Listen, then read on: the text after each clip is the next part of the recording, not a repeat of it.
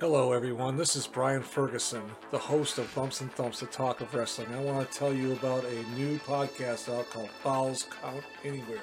It is a classic pro wrestling pro- podcast that brings you the legends of wrestling with true wrestling fans Chris DiCarlo and Charlie Turner. They bring on guests that are legends in this business, as well as wrestlers of today, promoters, referees, you name it. They have them on there, folks. And I encourage you to listen to them. If you're on YouTube, watch them. They drop every Saturday. They have their podcast. They drop it in the afternoon. So look forward to that podcast coming out. Falls Count Anywhere podcast with Chris DiCarlo and Charlie Turner. Folks, you will not be disappointed. I guarantee it. And enjoy the podcast. Wrestling fans, promoters, wrestlers, and anyone who enjoys pro wrestling now have something new to be excited about. The Wrestling Fans International Association, the WFIA, is back. WFIA is an association that exists to promote, grow, and support professional wrestling throughout the world. Membership is free. Your membership includes a free digital bi monthly publication of the Wrestling Fan News newsletter, association updates, voting privileges, and much more.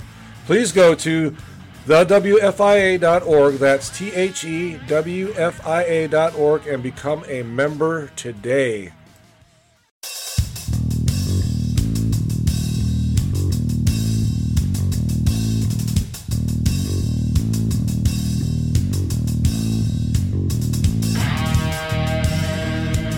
Of Bumps and Thumps, the talk of wrestling. I'm Brian Ferguson. My guest today is known as the Unbreakable Bad Boy. He is known throughout the independent circuit and has been in the wrestling business since 2001. It is my pleasure to introduce the Unbreakable Bad Boy, Justin Lee. That's Thanks for me, coming on Justin today. Lee. Hey, man, we appreciate you having us on here today. But I love Alright. the uh, background, by the way. The uh, Oh, Hulk Hogan, especially 80s Hulk Hogan, that is my guy. So, Yes, yes, that poster back there.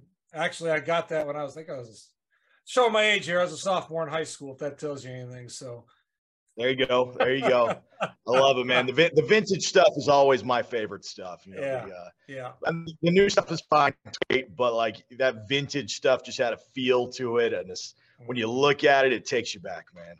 yeah. Well, thank you. I appreciate. it. All right, Unbreakable Bad Boy. Let's talk a little bit. Go back a little bit to growing up. You're from Oklahoma, I understand. Yep. Broken Arrow, Oklahoma. Broken Arrow, Oklahoma, not the movie Broken Arrow with John Travolta and Christian Slater. No, no, no, no. Different thing. Different thing. no, Broken Arrow, about your- Oklahoma. We're about pretty close to Tulsa. Okay, let's talk a little bit about growing up, some, uh, your schooling, and and how you got involved in the business.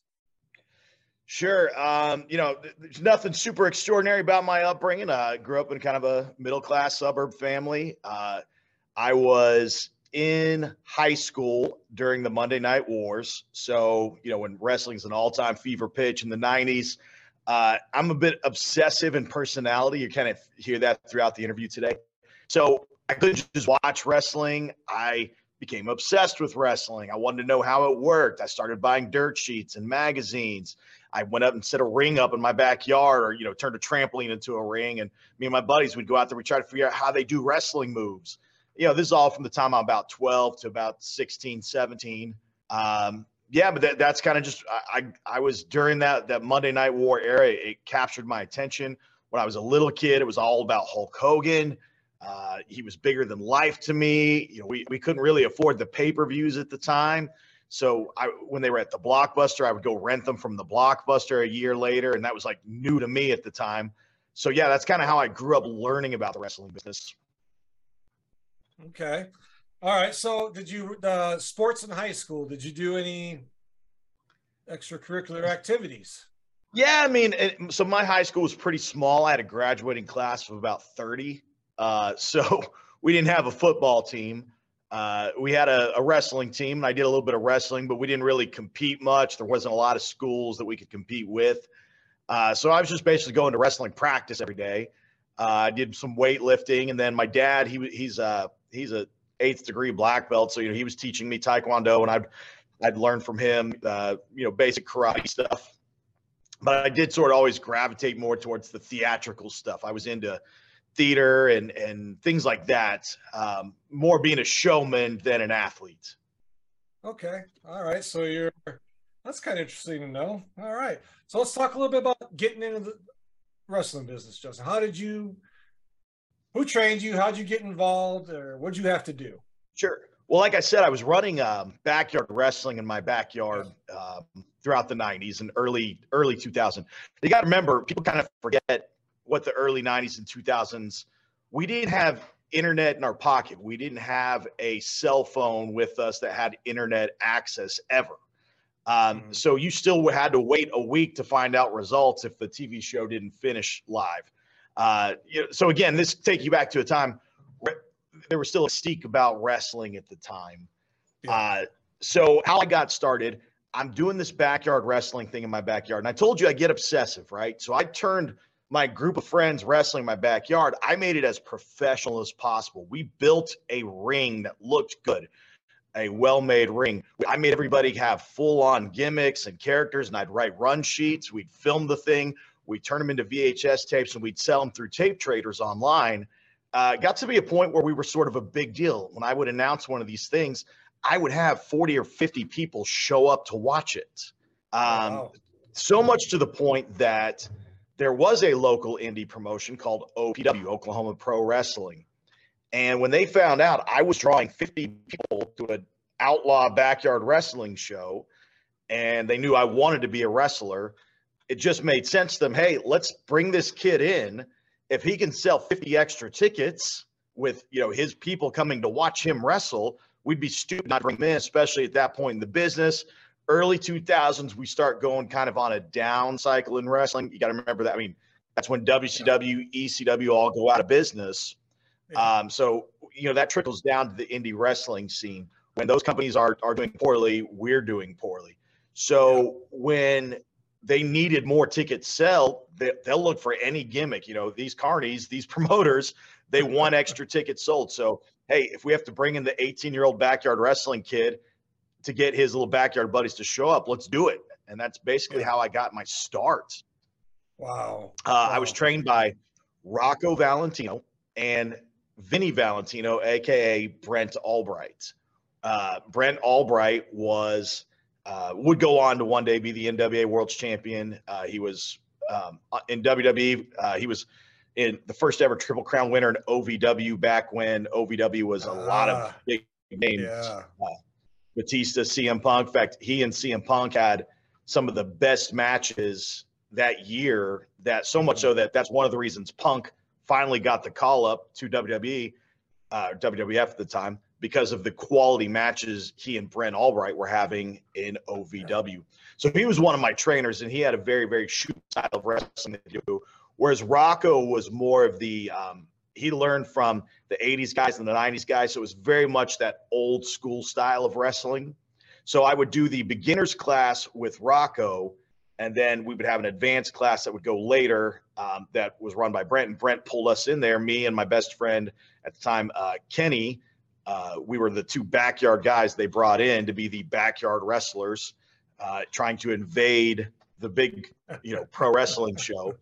Uh, but really, we were working harder than anybody else. We were there every night, five, six hours, uh, yeah. just getting our butts kicked till we were drenched in sweat learning the old school style, learned the, the Brent Albright style. He had just gotten back from uh, throwing names out here. He was trained by Mike Modest out in California. Um, you know, Mike Modest was, you guys might remember him from that movie Beyond the Mat. Uh, you know, he mm-hmm. was the guy that yeah. that goes gets the tryout, and Vince is watching him on the monitor backstage, right? So Mike Modest, UPW, uh, that's where John Cena was at back when he was the prototype uh, you know, he was their trainer and he trained Brent and a lot of that stuff. Brent came back and kind of taught us some of that stuff. So I'm sort of from the Mike Modest uh, learning tree, I guess, uh, yeah. even though I've never met Mike Modest. yeah, those early days, it was funny because Kenny and I, we were so undersized. We were backyard wrestling kids, just turned 18, just out of high school. Probably should have been finding the gym much faster, but we weren't big at all. And uh, it pissed off a lot of the vets that we were on the show because why are you bringing these two little backyard wrestling kids in for, you know, good spots on this show? And some of the guys weren't getting booked each week. And Rocco simply explained it to them. He said, Hey, look, every time I put these guys on a show, I sell at least 20 more tickets. What are you selling? You know, I don't care how good you are. If, if I'm not selling 20 more tickets, why would I keep yeah. putting you on my show? Yeah. And so it didn't make us very popular backstage. Uh, in fact, we weren't even allowed to change in the locker room.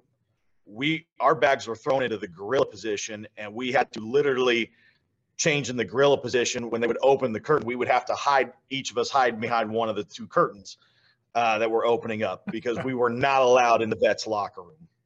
Wow. That sounds like some heat. But it was good. It's good way it worked. yeah, I guess so. All right, so you started early 2000s, kind of learned your craft. And then I read on your on your uh, website that you retired in 2013. You just hung it up. Yeah, well, yeah. So a lot of stuff happens between 2001 and 2013, but yeah, I um, I reached a point where it, I dedicated 10 years of my life to this thing. Um, well, at this point, we'll say nine years technically. And my best friend at the time is this guy named Max McGuirk. Uh, little history for you. Max McGuirk's mom was Mike McGuirk. You might remember Mike McGuirk as mm-hmm. the lady ring announcer for WF in the early 90s. Yeah. yeah. Uh, and her dad is Leroy McGuirk. Now, Leroy McGuirk was the promoter of mid mid Oklahoma wrestling territory throughout the 60s, 70s, and 80s. Uh, Leroy and w- what would become Mid South Wrestling. You know, he gave DiBiase, all those guys their their start uh, mm-hmm. basically, mm-hmm. and he was promoting Oklahoma, Louisiana, parts of Texas, Arkansas, you know that that, that sort of area, Missouri even. Um, so there, his grandson is my best friend. He gets a tryout because you know connections with Jim Ross at the time. He goes to WWE, uh, and he's working out with FCW in Florida. Now, he gets me a tryout. He gets he wises him up, says, "Hey, this guy's good. You know, give him a shot." WWE comes to Tulsa. I get the call. Hey, we're gonna we want to look at you. Well, finally, 10 years in the sport, man. This is what I've been doing. This is what I've been working hard for. This is everything I've been training for. Mm-hmm. And I thought, look, if it doesn't happen now, it's probably not going to happen, right? You can only go, you know, I'm now, I, I went from an 18 year old kid, now I'm in my late 20s, right? Now mm-hmm. the window's closing. So I get there, I get to the tryout. They tell, you know, it's, it's a very surreal situation. They're coming off a two night um, thing. So everybody backstage is in a bad mood. Nobody is smiling. Nobody is being nice to us. It is awful. They say, here, extra talent goes here. So they take us to this essentially a, a giant closet with eight other guys are in there. Um, some Oklahoma guys, some Texas guys, some Arkansas guys, you know, just different guys yeah. that have all come, you know, come in. And everybody was told to, you know, wear like a black slacks and a nice shirt just in case we need you on TV for something else. Uh, they make us go fill out some paperwork while I'm in there filling out paperwork. You know, I see guys like CM Punk and stuff, you know, pop their heads in, you know, asking about their comp tickets, things like that. The they barely acknowledge us. You know, they look at us, they give us kind of a little head nod and walk off. You know, so it's like, oh, friendly. Uh, so we get told to wait, wait in this locker room again. We'll just keep waiting. Just wait in your closet. Finally, somebody comes and gets said, all right, you guys go out to the ring. So I brought my ring gear. Well, everybody else is in like workout gear, like shorts and a t-shirt. I'm in my tights because I'm thinking, why did you guys bring workout gear? Well, apparently I wasn't smartened up. Everybody, you know, you don't wear it's I guess it's considered bad to wear your your ring ring gear out there. They don't want to see you in that. They want to see you working out. Oh well. So I wore my ring gear. Uh, and uh, the guy working us out is uh, Jamie Noble. Okay. Uh, you guys might remember Jamie Noble. And man, is he a miserable piece of crap. He hates his life, doesn't want to be there. He doesn't want to be doing what he's doing right now. You can tell he would prefer to be on TV, wrestling, not working out a bunch of indie guys from Tulsa, you know. Did you ever wonder what could have been with the AWA had things gone differently, had their fortunes gone differently, had certain wrestlers not left and perhaps more money would have been at the disposal of the Gagnes? Well, wonder no further. You can go to Brad Drake's YouTube channel and experience the 1987 Supermod for yourself as Brad Drake starts off in May 1987 along with Greg Gagne, Baron von Raschke, Verne Gagne himself, Nick Bockwinkel, Larry Zbyszko, Curt Hennig, and a slew of others as he plays and saves the AWA. Uh, but that's what he's sent there to do. So he's yeah. just kind of really, uh, I don't know what if I can use the language here, half-assing it. That's um, fine. Yeah, go he, ahead. He doesn't. He doesn't want to be there. He doesn't care. He just said, "All right, you guys get warmed up. I'll be back with you." So we're just you know, I, some of the guys who are in the tryout have done tryouts before. They're like, oh, yeah, yeah, we need to be in here working out, guys. Uh, Vince McMahon, if he walks by and sees this ring empty, he'll actually get mad at you, saying, why am I setting up this ring? You know, why is this ring empty? You know, you guys should be using this. So we get in the ring, we're working out, and, you know, we're all trying out our stuff. And, you know, I want to see the ring is much bigger than what I'm used to working in. So yeah. I climb up to the top rope just to kind of feel what it feels like to be up there, how high I'm up there up there and just do a little backflip and jump off, land on my feet. Well, unbeknownst to me, a really, really miserable, terrible human being named Batista is watching me do this, runs and goes and tattles on me. Jamie Noble comes running out, goes, Which one of y'all's doing moonsaults out there? technically, I didn't do a moonsault. I did a backflip. Moonsault would have implied I landed on somebody. So I didn't raise my hand and nobody ratted me out. So he's as mad as can be now. All right, well, you know, so they just put us through, you know, some garbage tag team stuff and you know whatever. Uh, not really a chance to. Right, next guy, next guy, next guy.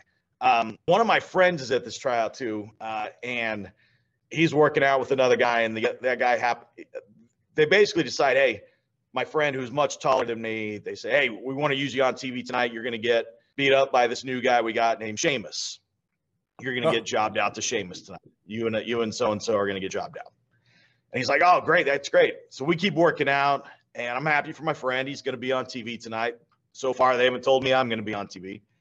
Well, it just so happens the guy he's working out with goes to do a move to him and kicks him in the nose by accident, but breaks the nose instantly. The nose is facing this way. He is gushing blood. Uh, essentially that WWE loads him up into an ambulance and takes him to the hospital. Now they they pay for all the repair and stuff, the surgeries, but he lost his TV shot right there. um, within 30 seconds of getting a spot on TV, he loses his spot on TV. Uh, I am ultimately not the replacement, so they send me back to a locker room. They say, "All right, you guys just wait back here," and they come back and they randomly choose you, you, and you. You're going to be security guards tonight. And I'm assuming because I was a little shorter than the other guys, they didn't choose me. So now I'm just sitting in a locker room by by myself essentially. This is a terrible feeling. Yeah. And throughout this whole time, I've actually been talking to my best friend Max, who's out there under contract in Florida. And he explained the situation to me. He goes, Look, man, this is not good. I go, What do you mean by that? He goes, Listen, I'm out here in Florida with 40 other dudes. I'm sharing an apartment with four guys essentially. Every day, some ex NFL or college athlete shows up here getting the royal treatment, and we all move further down the card. He goes, oh. I one day Dusty will be here telling me how great my drop kick looks. The next day, Fit Finlay will walk in here, tell me how terrible my drop kick is, and I should never do it. He goes, There's no co- co- cohesive training here. Everybody is completely out to stab each other in the back. It is so cutthroat here. It's the most toxic thing you could ever be a part of. Um. And I'm keeping this in mind. He's there with 40 other guys getting paid under contract. Meantime, I'm at TV with the WWF roster, WWE roster, and there's 10 guys who are on TV who aren't going to make TV this week, but they flew them in, put them in hotels, got them rental cars anyways, just to be backstage in case. On top of that, there's a dozen guys like me sitting in a closet over here who aren't going to be on TV tonight, but they're giving us $200 paydays to just be backstage in case they need a, a popcorn guy to beat up or a security guard to throw around somewhere. And it starts kind of occurring to me if Jamie Noble, who is probably 10 times the wrestler I am, former cruiserweight champion, if the best they got for him is watching the indie guys work out, what are the odds at this point that this is going to be my future career? That I am ever going to be assigned talented? You know, I can start kind of doing the math. My buddy who mm-hmm. is signed is over there. He ain't, he's not moving anywhere. And yeah. the guys that are here who have been on TV before, they're not moving anywhere. Undertaker's on the show. Guess what? He's had his spot on TV for 30 plus years. Shawn Michaels, Triple H, you know, these guys, they're there. They've had their spots for 20 plus years. The spots don't open up. And if you start doing the math on it, okay, there's two TV shows. Let's say between the two TV shows, you might have 15 matches. So maybe there's a spot for 20 wrestlers each week, assuming there's no crossover there. On top of that, you got referees, announcers, uh, you know, managers, things like that. Guys are just doing, you know, whatever spots. So you might have 40 TV spots total every week. Maybe if you're lucky, 40 TV spots. Yeah. Yeah. And those spots don't open up. I mean, once yeah. somebody has that spot, they don't open up. You got to wait for a guy to get hurt or retire. That's it. you know, or get cut, I guess. Yeah. So I uh kind of just said to myself, you know what? I'm happy with what I've done. I've wrestled for some big shows. I've wrestled in front of thousands of people maybe it's time to start focusing on me as a person, getting my life together, pursuing some other goals and dreams. So pretty much immediately thereafter, I start pursuing starting my own company. My friend Max gets cut by the WWF. He comes back, so I keep wrestling with him. We start doing a tag team thing just for our own fun. But he and I are mm-hmm. working together. We start this company together. Um, and before you know it, within a few years, I'm, I'm making a great living off this company I started. And it really becomes this is where I need to be spending my Saturday nights, not at an yeah. indie show in front of 25 people. Yeah. And so that's ultimately what led to my retirement in 2000. Well, my last match was 2014. By 2013, I was pretty much done. So there, right there, All you right. can see when I was a backyard wrestler to yes. uh, my current day. Similar pose. Yeah. It's kind of funny to see something like that. Uh, you got to remember that's probably 1997 um, so it's not like today where everybody's got a million pictures. You know, you had to go buy a camera and wind it up and then take it to the grocery store get it developed back then. So uh, yeah, I had no idea if it was going to be a good picture or not. it turned out pretty good. How about okay? So this is your mentor. Yeah, so that's um, Brent Albright, uh, who I was talking about. He was so Brent. Uh, backstory on Brent is he was an Oklahoma kid just like me, um, and man, he was he was at a different level.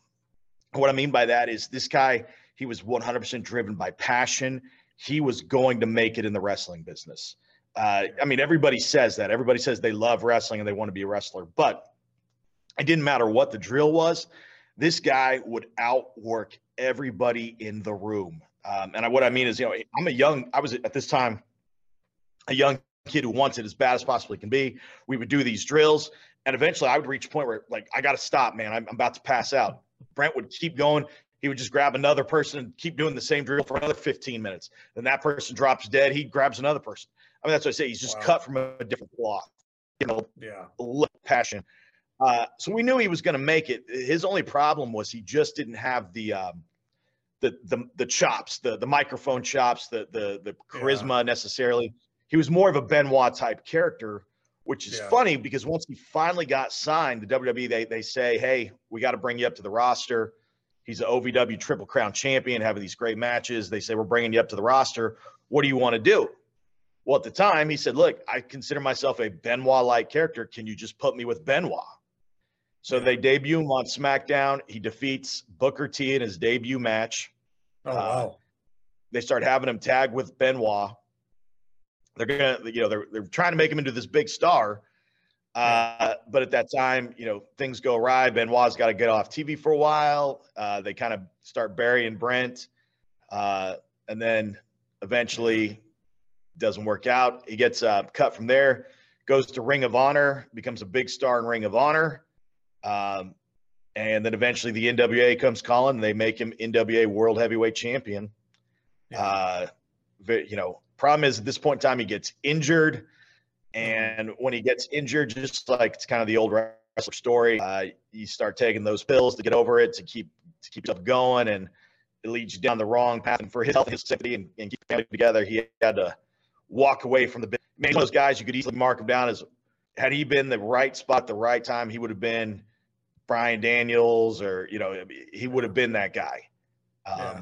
It just didn't work out. Yeah, that's unfortunate. Uh, all right, so some more pictures of you doing some training. Yeah, so the first one you see there, that's me in 2002, uh, working at a training school. The one for, at that time was called Oklahoma Championship Wrestling.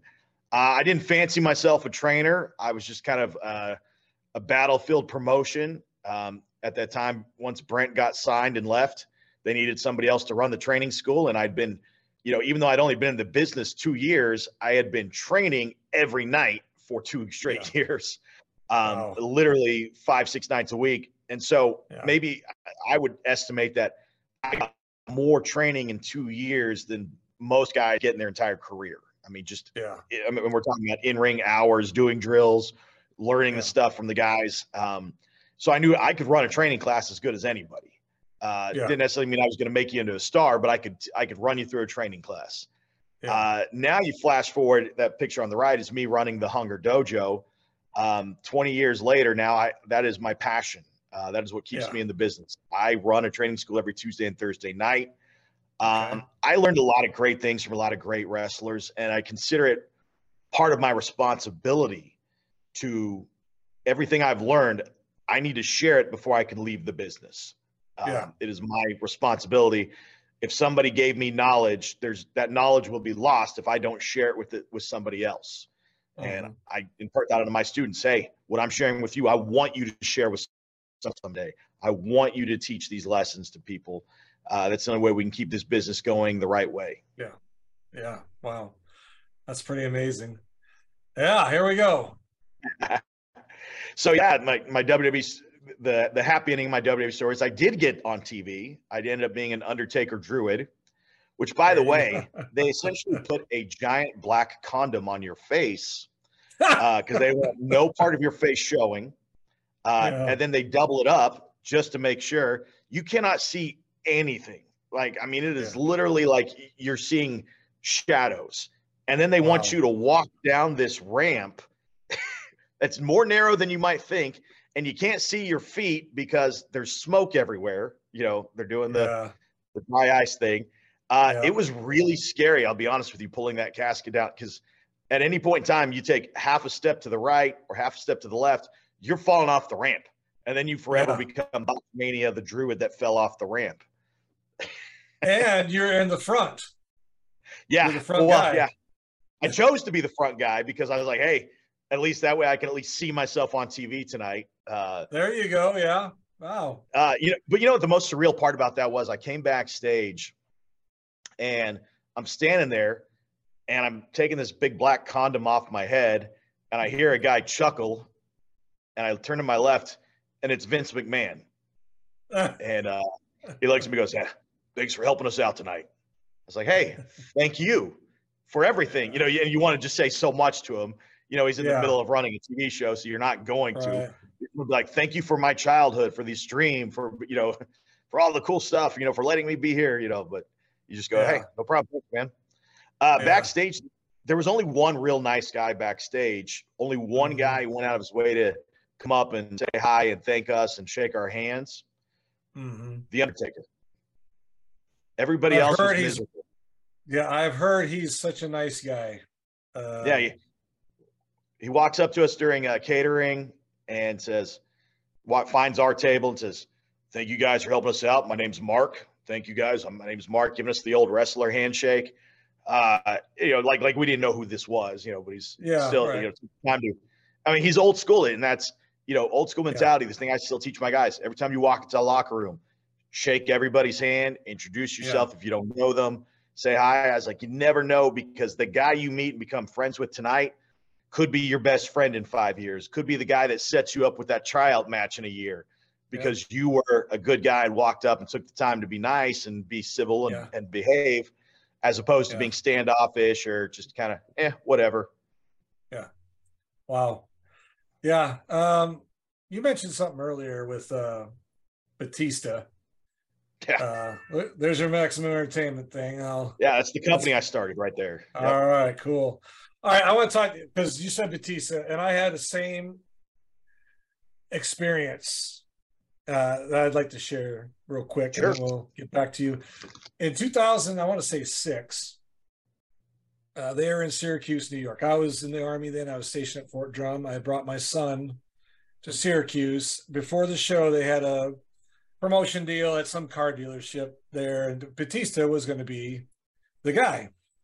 I'm like, okay, great. So my son, he loves Batista. Had a Batista shirt on, and and he said, Dad, you know, I want to. So we went and got him a poster at Walmart for like five dollars. Uh, stood in line there at this car lot for over an hour, and he comes out. You know, he does his little photos with the dealership people and their families and stuff. Comes out and says, "No pictures. I'm not talking to anybody. I just come by. I'll sign whatever, and you got to go." And I was just like, "What a jerk!" So we went through the line, and I I kind of this was back there in the flip phone era still, but it had a camera on there. And I told my son, I said, Brady, when you get up there and he starts signing, you just look over at me real quick. I'm going to snap a picture. Just who cares? What are they going to do? Throw us out? So I snapped a picture, and I've just had that's the only bad experience I've ever had with a with a wrestler. That that so unprofessional. You're there to for your fans, and that's how you treat them. That's just it was. Oh, that's when you brought that right. up. A memory. You're me. at a publicity event where his job is to is to help yeah. the company and promote sales in that area. It wasn't yeah. like you hit him up at the airport bathroom, you know, right. like while he's trying to wash his hands. Yeah, right. Which I understand that was, I was just so irritated. I, I just I so mad. I almost didn't want to go to the match, but I was like, you know what? There's other people there we'll go. We had a good time overall, but every when he came out of the ring, we are like, you suck." Yeah, me too. right. So let's get back to you, Justin. Uh, we did skip a gap there, so let's talk about 2001 to 13. You probably had quite a few matches, different areas of uh, promotions and things. So, where was your primary uh, place that you worked or got the most experience in? in sure. Was like so that? mostly Oklahoma. Uh, I mean, I'm, okay. I'm based out of Oklahoma, and there was throughout those years there was lots of wrestling in Oklahoma to be a part of. I mean, I would I would venture out to Arkansas and Texas and Kansas um, occasionally, uh, but mostly I stayed in Oklahoma. Um, first company I worked for was OPW, then OCW, uh, then there was Kansas Championship Wrestling uh, OCW turned into Tornado Lucha Libre. So we were, I actually wrestled as a luchador for a while with a mask on at right. these uh, Mexican mall shows. Yeah, yeah. I was I was a uh, a Tecnico named El Furioso. uh, awesome. Yeah, but we had an actual legitimate lucha teacher, and he taught us, you know, how to convert our styles over and how to do the lucha libre rules. And so the idea was that in this area there was a growing Hispanic population, and the mm-hmm. like I said, wrestling is very cyclical. And so at that time, crowds were down all over the place. But you had this new population of, of Hispanic people coming in, and if you would offer something for them, they would show up in droves. Uh, we wrestled one Cinco de Mayo show. I remember in front of uh, it was the up, up to that time the largest crowd I'd ever been in front of. It was like two thousand people. Uh, oh, wow. Uh, just packed in a parking lot. Yeah, I mean, just a huge. And again, they were there for a festival, but at the same time, they all came and watched the wrestling and they watched the whole thing. Uh, it, it, was a, it was fun. Uh, around that time, uh, NWA starts a branch uh, sort of in Oklahoma, NWA Oklahoma, which would become NWA Universal eventually. I get hooked up with them, and that's where I kind of first time I really started working with names, uh, Christopher Daniels and uh, a lot of the guys who were on TNA at the time would they would bring them in. Uh, did the Candido Cup after Candido died, so they would bring in a lot of names for the Candido Cup. Uh, never got to meet Tammy, unfortunately. Uh, that was my childhood crush when I was um, 12, yeah. 13, 14. Uh, it, to this day, if Sunny wanted to come, you know, I, I would still mark out for Sunny. Uh, I don't care how cracked out and probably in handcuffs with an ankle monitor she is.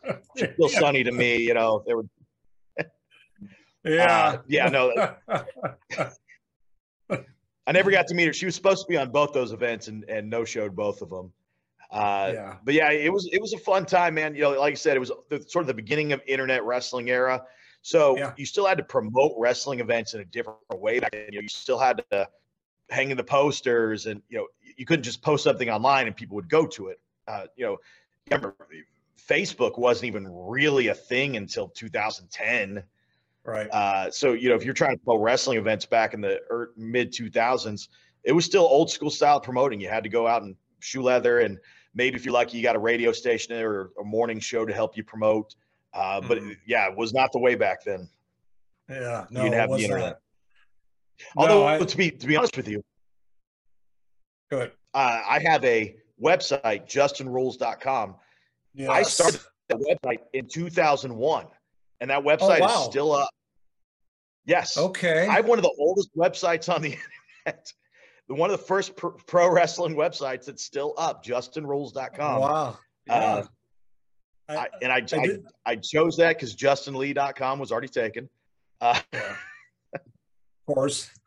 but that's a cool. Yeah, yeah. Uh, no, I have checked out your website and it is actually really good. It's really uh, crisp, uh, you know, uh, inviting. It doesn't have a bunch of ads popping up all over the place. And uh, it, it, tells your story, you know, your bio, your matches, your upcoming events. It, it is a very good website. I was quite impressed with it, to be honest with you. I, I have a complete record of every match I've ever been in on that yeah. website. Yeah, uh, I yeah. know my I, I, know my singles win loss record is the crazy part. You know, like um, yeah, you know, I lose a lot. I, I luckily I got promoted as a white meat baby face most of my career. Um, and you know, back through most of the promoters who had that old school mentality if you got to send the crowd home happy. So I would mm-hmm. often win yeah. my matches. Um, you know, most of what, like I said, what we were doing back in the day was a lot of spot shows. Uh, yeah. So you didn't have to necessarily build the story up. It would be a one night and done story. So yeah. What would usually happen is early in the night, maybe I'd be the opening match. I get attacked uh, during the match by a much bigger heel. Uh, and then so that's the main event for tonight. You know, come see Justin get his revenge tonight in the main event. You know, stick around.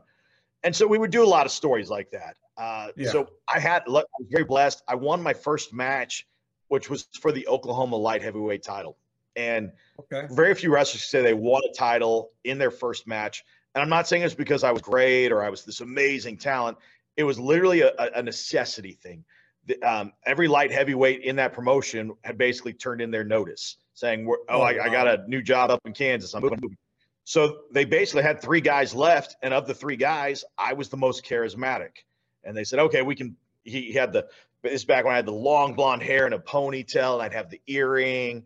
And at the time, I was playing the cocky backyard wrestling heel. Uh, but they looked at me and they said, "Hey, this kid's got a look. He's got a charisma. We can do something yeah. with this." So they put me with this guy Dexter Hardaway, who's an amazing talent and he carried me through this match. I held my own as far as you know. I did my best. I wasn't like I was a complete idiot, but I was green. Uh, yeah. So he carries me through this match. We end up having a really good debut match. Uh, it worked out great for me. Uh, at the time, the local newspaper comes out and they have a section they were doing on. You know, every town would have its own little section of the newspaper. So there was a Broken Arrow section, and they they heard me announced as the Broken Arrow Bad Boy. So they wanted to do a section on me. So I've been in the, the, sport for one match. I've already had a newspaper article come out about me. Um, I'm standing backstage, and our second, second ever show I'm on, I look to my left. Curt Hennig is standing next to me. So oh, here wow. I am standing next to Curt Hennig. Uh, this is back when WWE had kind of bought out WCW, and Curt Hennig was one of the holdouts. And this promoter named John Collins was going to start the next thing. I think it was called MC CW event, championship rest, something like that, MECW, something like that.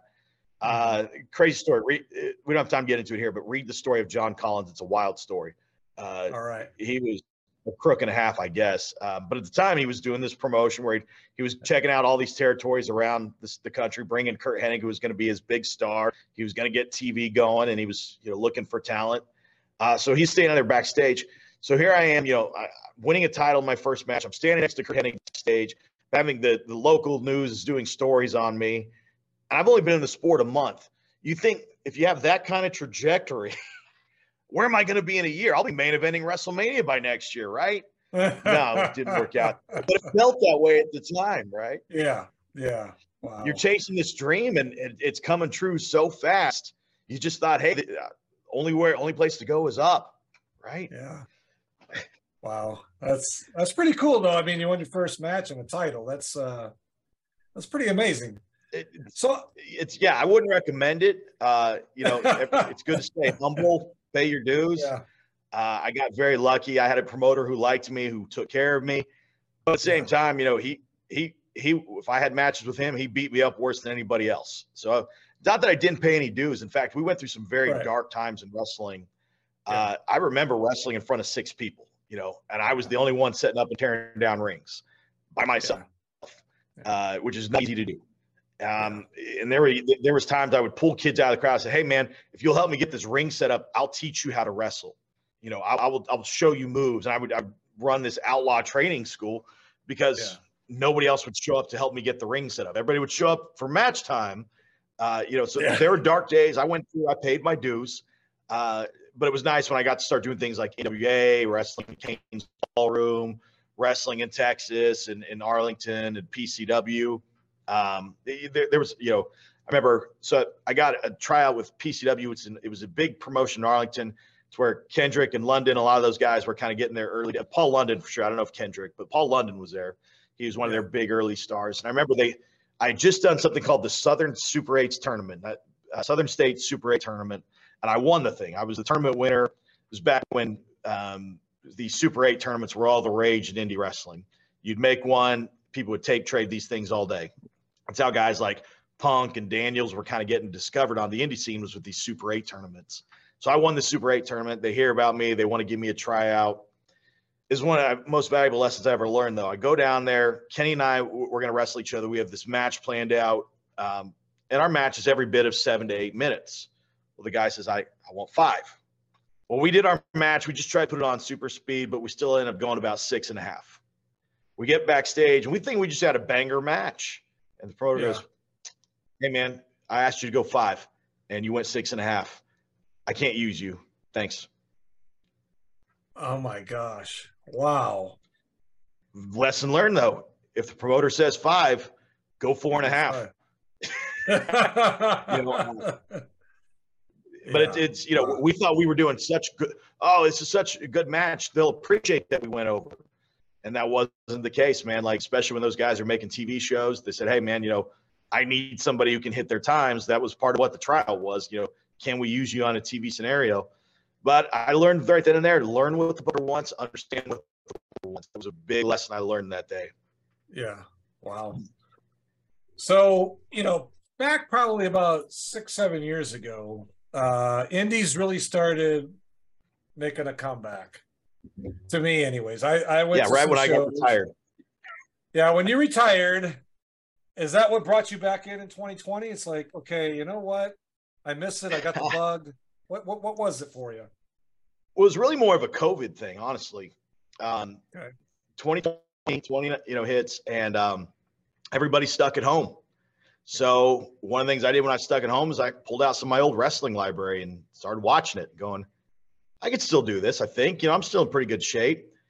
And you know, you, you pro, pro wrestlers, we never really have that last match. You know, we always kind of never feel like it's the last match we always say, well, uh, you know, I'm going to come back at some point. I'm going to do something at some point.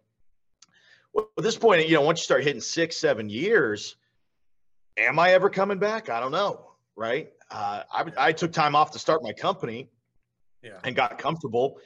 Uh, but now I was telling old war stories, right? I would tell everybody how I used to be a wrestler and I didn't really have all that great of footage from my early days in wrestling because we have uh, the video equipment and iPhones and stuff that people had. So it was just a handful of pictures and a few videos that I had. And, and I said, you know, I'd like to come back one time just to, you know, have some nice new quality footage of me as a wrestler. So I reached out to a guy I knew who was still promoting that I that I'd kind of helped train back in the day. I gave him some of his early matches, and he's running this company called Wrestling for a Cause, which is the whole company is based on helping kids with cancer, their families raising money for them. Yes. And you know, if you're going to come back and do something goofy, pretending to to play fight, do it for a good cause at least, right? You know, uh, Right. go put on your tights and do it. So I asked him. I said, "Hey, yeah, you know, would you ever want to use me?" He goes, "Well, hey, how about you come out one night and be a, uh, you can be our guest host for the night." I said, "Hey, you know, that'd be fun." And it gave me kind of some incentive to start kind of working out and getting in shape. So we, we we'd set this thing up for about three months down the road. So I start, you know, losing that COVID weight, hitting the gym, start kind of getting in shape again, and getting my body back. And then before you know it, my body's in really good shape, uh, getting in better shape than even it was before because I have nothing to do all day but work out um, because it's COVID, right? So I come do this one shot, and it's just supposed to be me like making a match for the the, the baby face to take on this guy. But then this this guy used to wrestle with, he's the big heel, and uh, didn't didn't wasn't hard, but he talks me into, hey, how about you hit me with that super kick you used to hit? I go, well, okay, I guess I could do that. So boom, I throw out the super kick, crowd pops big, and he's it on the mat, goes, Hey man, they pop big for that. Pick me up, give me another one. Okay. So wait for him to get back up. Boom, give him another super kick. Crowd pops even bigger. So we get backstage. He goes, Well, we got to pay this off. I go, What do you mean? He goes, You got to come back for a match. I was like, Oh, okay. I'll, I'll do it. So now I got two months to train for a match, you know, and I, I haven't wrestled in seven years. Yeah. And I don't know how to, I mean, I know how to wrestle, but you feel like you don't know how to wrestle anymore once you haven't done it that long. Mhm. So I, I find a training school where some guys are training at. I say, hey, can I jump in with you guys? Treat me just like I'm a brand new student. So I'm going through all the bumps and learning a wrist lock all over again. But start coming back real fast to me. Uh, my brain just unlocks that that thing and boom, it just all starts flooding back. Uh, within a few weeks, like I'm, I mean, I'm, I'm, I'm, I'm got it. I've got my timing back. I've got my bump ability back. My body's starting to feel good because it hasn't had, done this in seven years. Like everything healed up. Uh, my back Yeah. healed up, my knees healed up, my elbows healed up. yeah. So Wow. I, I go out and have this match, and it's a great match. I mean, I'm I'm, I'm a little sluggish, but I- Yeah. it tells a beautiful story. You know, the crowd has kind of got this one more time aspect to it. You know, can, can the kid come back and you know after all this time off and do it? And the beautiful story and. I come just short of winning the match. I, I had him won, and then his bad guys interfered, and then he pulls, finds a way to win. And he said, "Hey, man, you know you want to, so just come back." I said, "Okay." so that was uh, late 2020, and here we are, 2023, and I'm now after that match, I've, I've gone 20 and 0 in WFC. Uh, I'm the new heel, so I, I turned heel. Uh, yes. and I'm, I'm I'm doing this heel gimmick and I'm teaching my training class and it's just great, man. Like right now, I'm actually feuding with the local weatherman on channel on our our channel eight, our ABC local affiliate. He keeps bringing me on the morning show, and I talk all this trash to him. And he showed up at the last show, and he was the host of the show, and uh, I found a way to cheat the match, and I'm in his face yelling, and I turn around, and one of the baby faces punches me, so he punches me, and I get slammed. So we're setting it up so that we're gonna have a big payoff coming up down the road. So they're gonna keep mentioning me on the morning That's show. awesome. So it's kind of fun, you know. I get to be sort of a Yeah. local big fish, small pond Yeah. kind of thing. Yeah, that wrestling for a cause promotion is, uh, you know, Tim Rockwell, such a uh, such a great promotion. So, does it for such a great cause, and I love Tim Rockwell because, you know, I had him on here a while back, and he's uh, that's incredible. You know, he tells me the story, and that you know he's got to be a nice guy in Oklahoma, and then he's the villain, natural born villain in uh, Arkansas, Missouri, and it, it's it's great. I just love it, and I and I love that promotion. ahead. Go ahead. Yeah. No, I was just Well, I saying. say, Tim, um, when I was uh, in coming up in the sport, when I was brand new, 2002, 2003, I'm still green as can be. Tim's uncle, Uncle Raymond, o- owned um, World Wrestling Empire, which was the big Tulsa-based promotion from the late 80s throughout the to the mid 90s. And Flamin' Raymond, he ran World Wrestling Empire, WWE before there was a Yeah. WWE. Yeah. Uh, but so when he would stick around the business a little bit, so he was running a production company. So, so when I was working at OCW in 2002, they would hire Raymond Company to come out and film the wrestling because everybody knew wrestling. And he had this little tiny annoying kid that would walk around and hold the cord named Tim, uh, who would within a few years become this wrestler. Uh, yeah. And Tim and I, I, I like to take a little bit of credit for helping shape Tim. I didn't train Tim, but when Tim was a green rookie, uh, just like I was, he had some annoying qualities to him, a little cocky, a little arrogant. He was part of the 918 boys, and they were a couple of rappers, and he was recording. And Tim actually can rap, uh, by the way. But just the sound of it is so obnoxious. Oh, I'm a I'm a rapper, right? You know, you just you hear that, you instantly want to punch the guy in the face, right? Uh, and so anyways, he comes so ends up in TPW, tor- um, Tornado Pro Wrestling, where I'm wrestling at, and he still only had a handful of matches at this point. And Rocco says, "Hey, would you come out work this kid Tim?" Uh, yeah, I'd love to, man. So Tim had a good attitude. He's a great guy backstage. So I started working with him, and and you know he's been around the business since he's a little kid. Uh, mm-hmm. He has a good sense of things. He's still green, but he's got a good sense of things. So we have a good little match. Uh, it's like a three-way dance, and and he does his job, and he sells. And he's got great facials, and he's playing a good heel character. And Rocco pulls me backstage, goes, "Hey, what you think of him?" I said, "He's pretty good." He goes, "Why don't you make a program out of it? Um, how about next week you put the kid over, you know, and and build a program around it. You know, he'll, he'll cheat to win, and now you got a reason to come back. And so we do that. We go out and I, I put him over, uh, and it, it, makes him into a, a thing there. Uh, we we end up having this beautiful feud. Uh, it culminates in the first ever Broken Arrow street fight, uh, and and ever since then, Tim's my guy. Um, you talk about your favorite guy to work with, it's Tim. I, since he was a kid. I've been working with him, and here we were 20 years later. Having this comeback match. He he carries me through this match because he knows I'm, I'm I'm a step. I'm still missing a step, and he he covers all my shortcomings up. Helps me look like a star. Sells when I need him to sell, so I can catch my breath. Uh, I mean, just I love working Tim, and I'll always work yeah. for Tim. Uh, I have Tim's back. I, you know, every promotion I work for, if Tim's not in good standing with her, you got a problem with Tim, you got a problem with me. I tell him that. Yeah. All right, I got one more question. Well, a couple more questions. One is sure the the unbreakable bad boy. How did that come about? So when I first came back, I was doing the baby face gimmick. You know, very white meat baby face. I play a great white meat baby face. Um, I know how to smile and you know slap the hands and I can take a beating like no other. So I get beat up and beat up, beat up till they're ready to see me make that comeback. And I'm very comfortable in that role. Um, but you know, every promoter kind of looks around his roster one day, okay, we've been doing the same thing for about a dozen shows now. I need to switch it up. I need some heels to be faces and faces to be heels so we can redo these matches now. Uh, and Tim remembered me from my heel days when I early in the business, and he always liked me as a heel. And he said, Hey, can you bring back that Justin Lee and be that obnoxious, cocky heel? And I hadn't done it in a long time.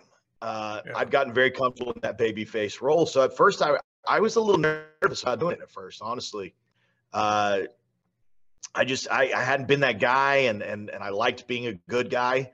I liked yeah. being able, you know, it's hard for me not to go hug my fans and shake their hands and you know sign everything for the kids. I I I want to be that guy. So Tim talks me into it. Um, so we we my idea was not to be just the flamboyant heel, the pretty boy heel. My idea was more about I'm this old school guy and I hate what I'm seeing. I hate the AEW. I hate the spot monkeys. I hate the guys that aren't telling stories. They're just chasing having this banger match. They're supposed to be bad guys, but they're out there selling merchandise like they're a good guy. They're trying to be the cool tweeners. I fed on that kind of idea. I said, well, what if I became a heel because I needed to be the gatekeeper that wrestling apparently didn't have anymore? That all these guys who were top stars now, they failed because I taught them how to do it old school. We had this old school tradition, and you guys just let anybody into the business now. You weren't doing a job of protecting the business, and now I've got to come back. I've got to tear this thing down to start back over again. Nobody's allowed in my locker room unless I give you the clearance. You got to earn your spot with me, kid. And so that was my idea, you know, being this yeah. this almost uh, Cobra Kai like sensei, you know, of of my karate is the only true karate, right? Like like Right. my wrestling is the only true wrestling. Now, it's not that I didn't. Some of these opinions I actually did have, but I'm not a mean guy. You know, I understand there's something for everybody on every show, and just because some people do differently than me doesn't mean it's wrong. Uh, Mm-hmm. I have my preferences. You have your preferences. Uh, but Yeah. the character was over the top. Just have to save wrestling. I don't care if it makes me mean and bad guy in, in the short term. I'm doing what I'm doing for the greater good. I'm going to save professional wrestling here in this state. Um, and so that's where the unbreakable came. I, I didn't want to be the broken arrow bad boy anymore. And I was like, well, what's the opposite of broken? It's unbreakable, right? This unbreakable Yeah. character. Yeah. So I started working idea of being unbreakable.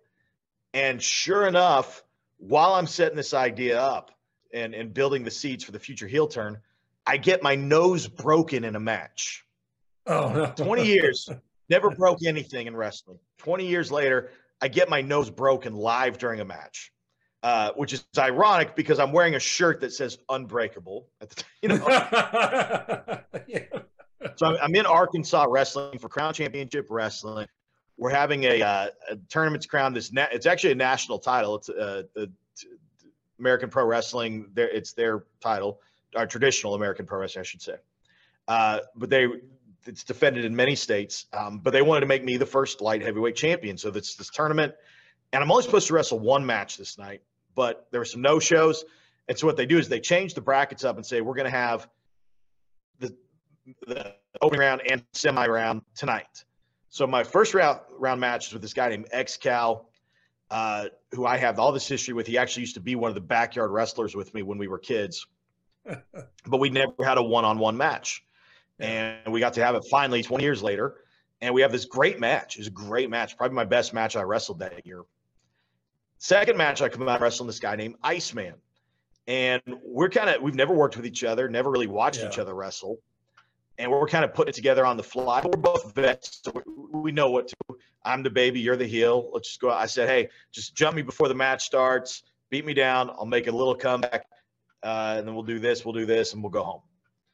One of the spots I called for during my comeback was I'm to go for a moonsault while you're standing. So I'm jumping kind of into you body press style. But what I want you to do is instead slide underneath me. And as I land, clobber me with the clothesline and cut me off and go back to putting the heat on me. So I go for the moonsault and I could tell he's he's kind of trying to decide how am I gonna am I gonna go under him or am I gonna go around him? And as I go to jump, he hasn't quite made up his mind. So he kind of sort of ducks Oh. and sort of moves to the side. And as he does, he's got this bald head, and my nose just lands crack on the top of his skull, instantly broken. I knew it from the exact moment because I heard the crack go through my entire head. Never broke anything before till this moment. yeah. And I, I cover my nose, and this is kind of my old school training. If you're gushing blood, get out of the ring. So go home, no matter where you are in the match. So I lean over to the ref, and say, "We got to go home. I'm this nose is broken, and what I don't want is one of these kids and families sitting ringside to have their kid traumatized by a bloody nose that I, I'm assuming at this point is facing the wrong direction. Um, Yeah. So I say, we got to go home, go home, go home, come at me. I'm going to hit you with something real quick. So I hit him with a little neck breaker, pin him real quick, and I'm covering my nose and waving to the crowd. Uh, you know, a lot of fans are kind of confused, like, well, that came out of nowhere. Um, but it was literally starting to just gush out of my nose. And I didn't want to traumatize a five year old and make some parent go, I'm never bringing my kid back to that, you know. Yeah. So I get backstage Wow. and instantly everybody's looking at me going, oh my God, you know, you're. And uh, I end up putting a bunch of toilet paper up my nose, driving myself to the emergency room. Uh, now, the crazy thing is, I was wearing this face paint that night, and I, I had like a my I, my costume, my my singlet was an homage to Robin, like from Batman and Robin, yeah. and I've got this green face paint that looks like his eye mask. Yeah. And the movie, the Batman movie, had just come out that year, like a few weeks earlier. And so here I am walking into an Arkansas hospital emergency room, dressed like Robin, face paint, broken nose, blood everywhere.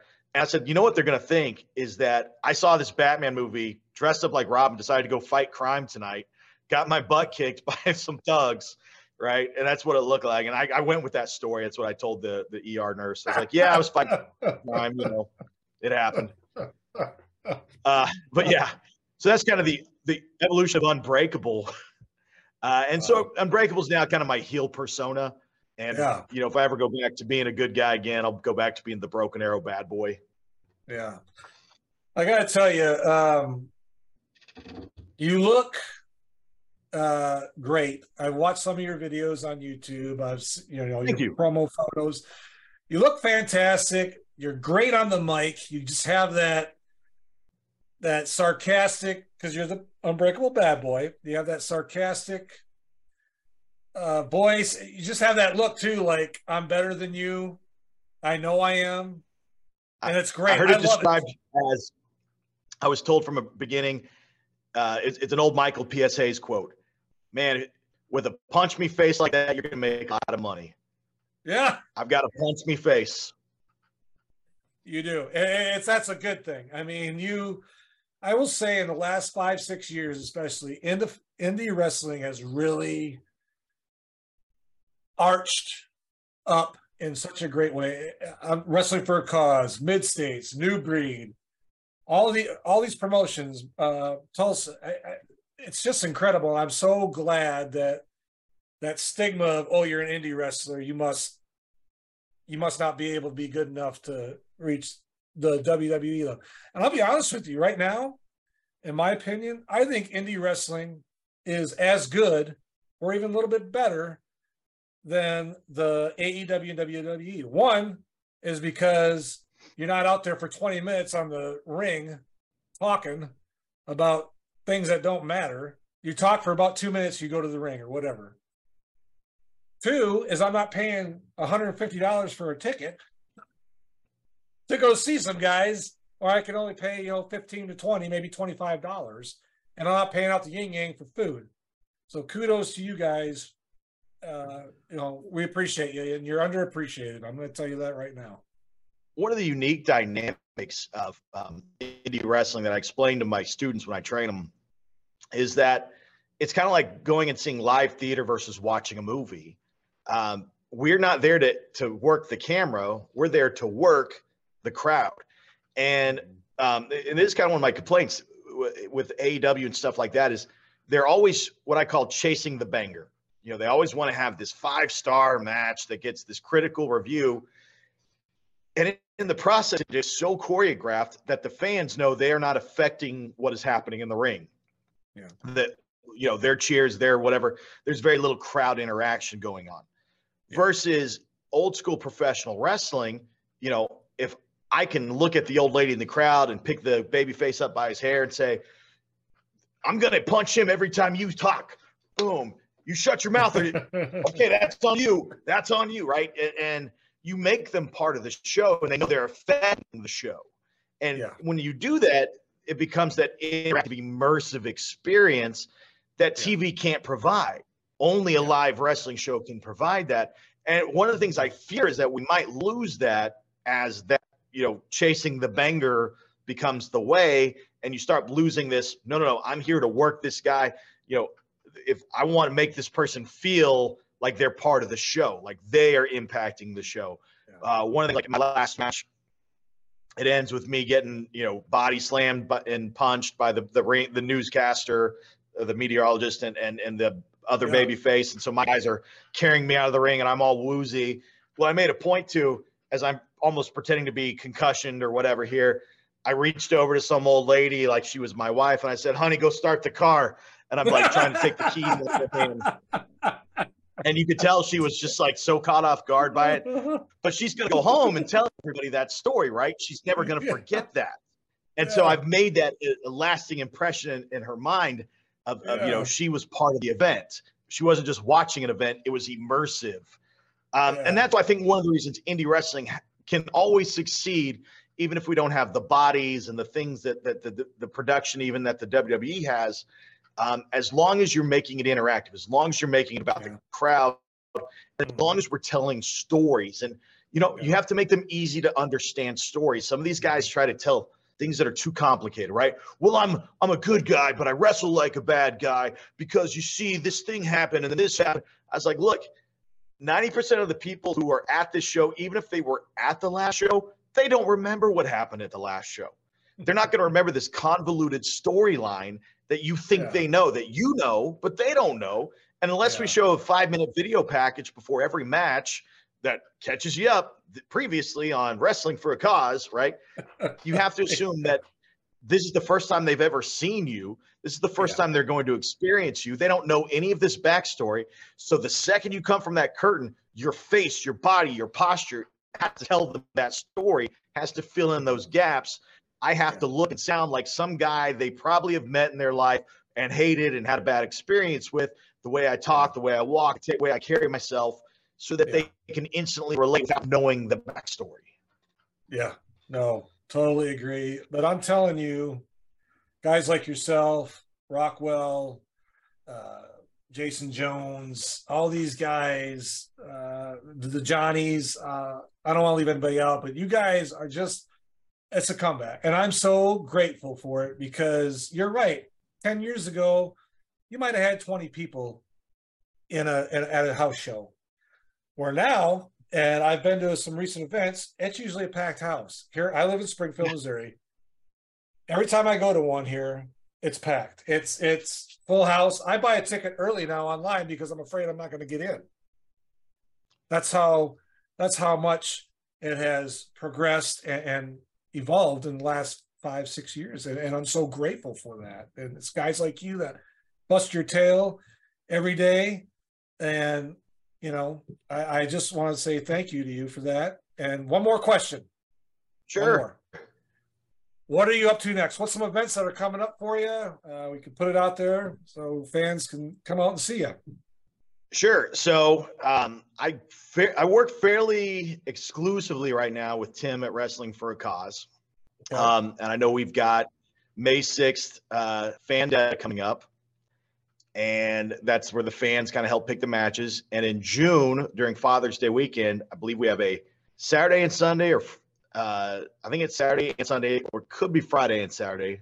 Um, it's two nights, 17th and 18th, I think, okay. uh, where we're going to do back to back the Ryder Herring Memorial Cup and then the uh, oh, the Battle Royal Freedom Rings Battle Royal. Uh, and then before that, though, in June, I actually do have another booking in Illinois uh, every year I go out there with um, for the Superman celebration. Uh, okay. USA Championship Wrestling. Now it's run by Casey. It used to be run by Bert Prentice, and then he passed away. Casey Gold took over USA Championship Wrestling. That's kind of the one Jerry Lawler works with in Tennessee. Uh, it's kind of his his. Not, it's not his company, but he kind of started the company. Well, Casey mm-hmm. Gold runs it now. Now they just call it Tennessee Championship Wrestling, but they still uh, where the Superman celebration is is kind of where Tennessee, Kentucky, Illinois, uh, and Missouri kind of all meet right there. It's yeah. this little town yeah. called Metropolis, Illinois. Uh, so I'll be out there ah. for at least two days, uh, okay. wrestling every night, and then uh, yeah, we'll be come back. And then I know in August it's the big one for WFC, and I know who my opponent's going to be. I can't tell you, um, but it is somebody somebody who uh, this way you will know who he is. He has right. held titles in the wwe uh, he is right. a very well-known wrestler. Um, and that's all i can say. Uh, okay. Uh, but it it will be a big one in august. It'll be first time i've wrestled a well i take that back. I wrestled uh, Mike Rapada last year uh, colorado kid Mike Rapada. Um, I he was a big name, put it this way, at one point in the early 2000s. He was a big name on the indie circuit. Him, Reckless Youth, some guys like that were big names in the indie circuit. Uh, I wrestled him last year, so he's probably the last big name I wrestled. But the, the next, well, I, I say that to me, Alex Royal, guys like that, they are big names to me. I like those yeah. guys. Uh, I yeah. think they're, they're tremendous talents.